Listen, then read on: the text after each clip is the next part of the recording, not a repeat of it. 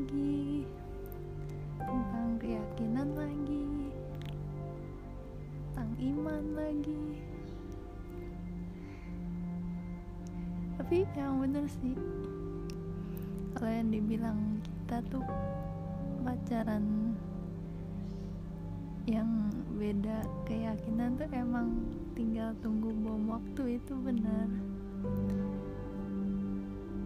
karena emang mau seberapa lama pun kita pacaran sama orang itu yang udah jelas-jelas beda gitu agamanya sama kita ya ujung-ujungnya bakal putus juga.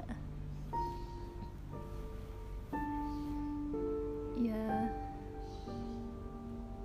mana ada yang setuju sih?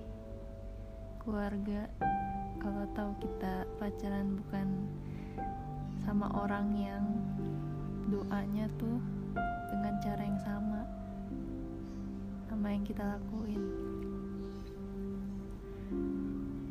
Gue dari gue tuh semenjak pacaran tuh nggak nggak pernah ada yang seiman. Ini jujur jadi pertama kali gue pacaran aja cowok gue tuh udah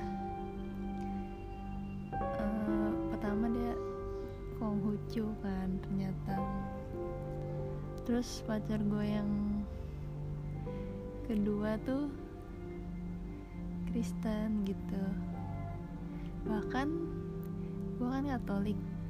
Bahkan gue pacaran sama yang Kristen aja tuh nggak bisa gitu. Nggak bisa bareng-bareng kita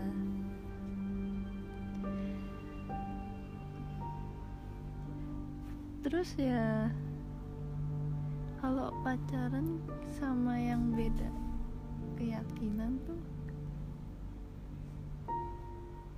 sebenarnya ada positifnya sih. Yang pertama tuh uh, kita jadi toleransi gitu kan. Jadi toleransinya tuh nambah gitu. Karena kita menghargai dia gitu. Dia beda gitu